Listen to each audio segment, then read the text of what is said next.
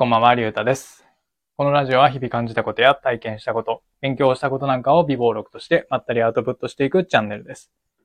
今回は、見て覚えろな組織はいずれ崩壊するといった内容で話してみたいと思います。まあ、バイトとかで結構よく言われるかなって思うんですけど、見て覚えろって。でも、うんと、それだと、まあ、長い目で見たときに、まあ、組織にとってはあまり良くないんじゃないかなというふうに思うので、今日はそういう話をしたいと思います。で、じゃあなんで長い目で見たときに組織にとって見て覚えろっていうのは良くないのかっていうのは、えー二つ理由があって、一つ目が、えっと、自分が教える立場になったときにうまく教えることができないから。そして二つ目が自分で判断ができないから。この二つです。で、まず一つ目の自分が教える、えー立場になった時にうまく教えられないからってことなんですけど、えっと、仮に自分が、まあ、見て覚えろっていう、まあ、雰囲気の中で、じゃあ実際に見て覚えたとするじゃないですか。で、そのまま、えっと、まあ、後輩とかができて、今度は自分が教える、仕事を教える立場になった時に、自分が見て覚えてきたので、じゃあどうやって教えればいいんだっていうところで悩むと思うんですよね。そうすると、えーっと、うん、仕事を教える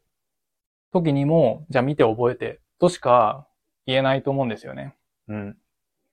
なんとなくここはこうだからとか、感覚でここはこうみたいな、うん、すごくざっくりとした説明、指導しかできないと思うんですよね。だから、うんと、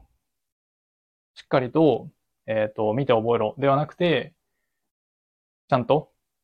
教える必要があるのかなと思います。うん。まあ、なんて言うんですか、職人仕事とかだったら、感覚で教えるのももちろんわかるんですけど、そのバイトとかの仕事で見て覚えろっていうのは、えっ、と、その、なんて言うんですか、人が入れ替わりが激しい仕事で、それをやるのは、えーっと、あんまりいい手じゃないのかなと思います。で、二つ目の理由が、自分で判断ができないからです。まあ、仕事を教えるときに、もちろんやり方も教えると思うんですけど、なぜその作業をやるのか、その作業の目的、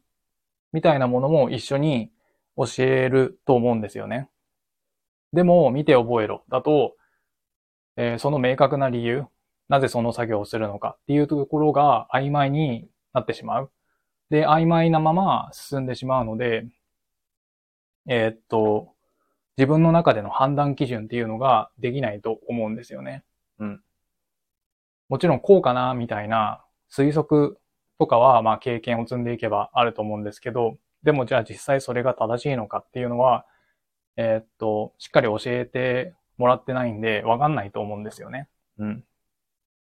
だから、えっ、と、なんて言うんですかね、例外的な、えっ、と、事柄が起こった時に、うまく臨機応変に対応できないんじゃないかなと思います。まあ、この二つの理由、一つ目が、えっ、と、自分が教える立場になった時に、うまく教えられないから。そして二つ目が、自分で判断ができないから。まあ、この二つの理由があるので、えっ、と、見て覚えろっていうのは、うんと、長い目で見た時、こう組織の中のえっ、と、人たちが、こう、なんていうんですか、入れ替わっていく中で、えっ、と、どんどんどんどん、えっ、と、衰退していってしまうんじゃないかなって思うんですよね。うん。じゃあ逆に、うんと、えっ、と、一流の企業はどうしてるかってことなんですけど、まあ、例えば、まあ、有名なディズニーだと、えっと、僕が昔読んだ本で、えっと、9割がバイトでも最高の人が育つディズニーの教え方みたいな、なんかそんなタイトルの本があったんですけど、その本の中でも、えっと、見て覚えてねっていうのは良くなくて、しっかりと、えっと、なぜその作業をするのかっていう理由もセットに教えましょうってことが書かれてました。うん。まあ、だいぶ昔に読んだ本なんで、えっと、細かいところは違うかもしれないんですけど、でもそういうふうに、そういった内容が書かれていたと記憶してます。はい。で、まあ他にも、えっ、と、スターバックスとかだと、えっ、と、この前読んだ本でコンセプトの教科書っていうのがあるんですけど、で、スターバックスのコンセプトが、えっと、学校とか職場とか家とかじゃない、えー、けどくつろげる第三の場所を提供しようみたいなコンセプトなんですよね。だから接客も、えー、っと、なんていうんですかね、フレンドリーな感じでも慣れ慣れしすぎないみたいな、そういうふうな、えー、っと、なんていうんですかね、コンセプトというか価値観があるんですよね。うん。で、そういうふうに、えっと、企業がなんで、なぜ私たちは存在しているのかといったような、まあ、価値観が明確になっていることで、しっかりとその仕事の判断、自分の作業が、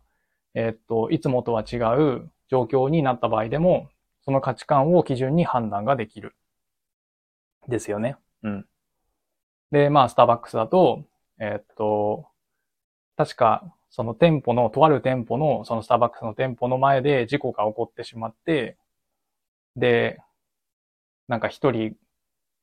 え、っと、なんかショックな感じで、え、っと、座り込んでいた。ですけど、で、まあその人に、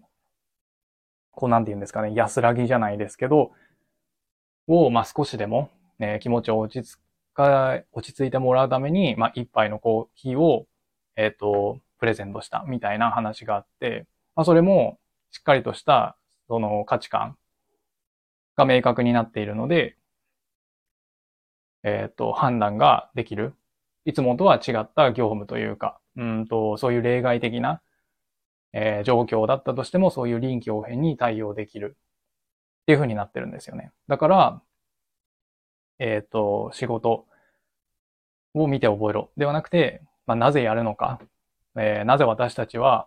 うん、存在しているのかみたいなそういう理由、目的っていうのがはっきりしていて、さらにそれをしっかりと教え込まれていないと、え、っと、そういう臨機応変な対応、臨機応変な対応が難しくなってしまうんじゃないかなと思うんですよね。うん。まあこういった形で、えー、っと、しっかりと見て覚えろではなくて、まあ、しっかりと、えっと、その作業を、えっと、なんていうんですかね、効率的にやるやり方を教えることはもちろんですけど、えっと、目的とか理由とか、そういうのもセットにして教えることによって、えー、それがどんどんどんどん、えっと、下の人に引き継がれていく、受け継がれていって、えっと、まあ、組織っていうのがなんて言うんですかね。どんどん、うん、衰退していかなくなるんじゃないかなっていうふうに思うんですよね。一方で見て覚えろだと、えっ、ー、と、そういう、なぜやるのかみたいな価値観的な部分だったりとかが不明瞭なまま、そして教える時になっても見て覚えてね。っていう、そういうなんとなく感覚的な指導しかできない。っていうことになっていって、どんどんどんどん、えっ、ー、と、企業のその、なんて言ったらいいんですかね、パワーみたいなものが弱っていくんじゃないかなというふうに思います。だからこそ見て覚えろ。な組織はいずれ崩壊するんじゃないかな。というふうに感じたので、今日はそんな話をしてみました。はい。というわけで、今回は、えー、っと、見て覚えろな組織はいずれ崩壊するといった内容で話してみました。今日はこれで終わります。ありがとうございました。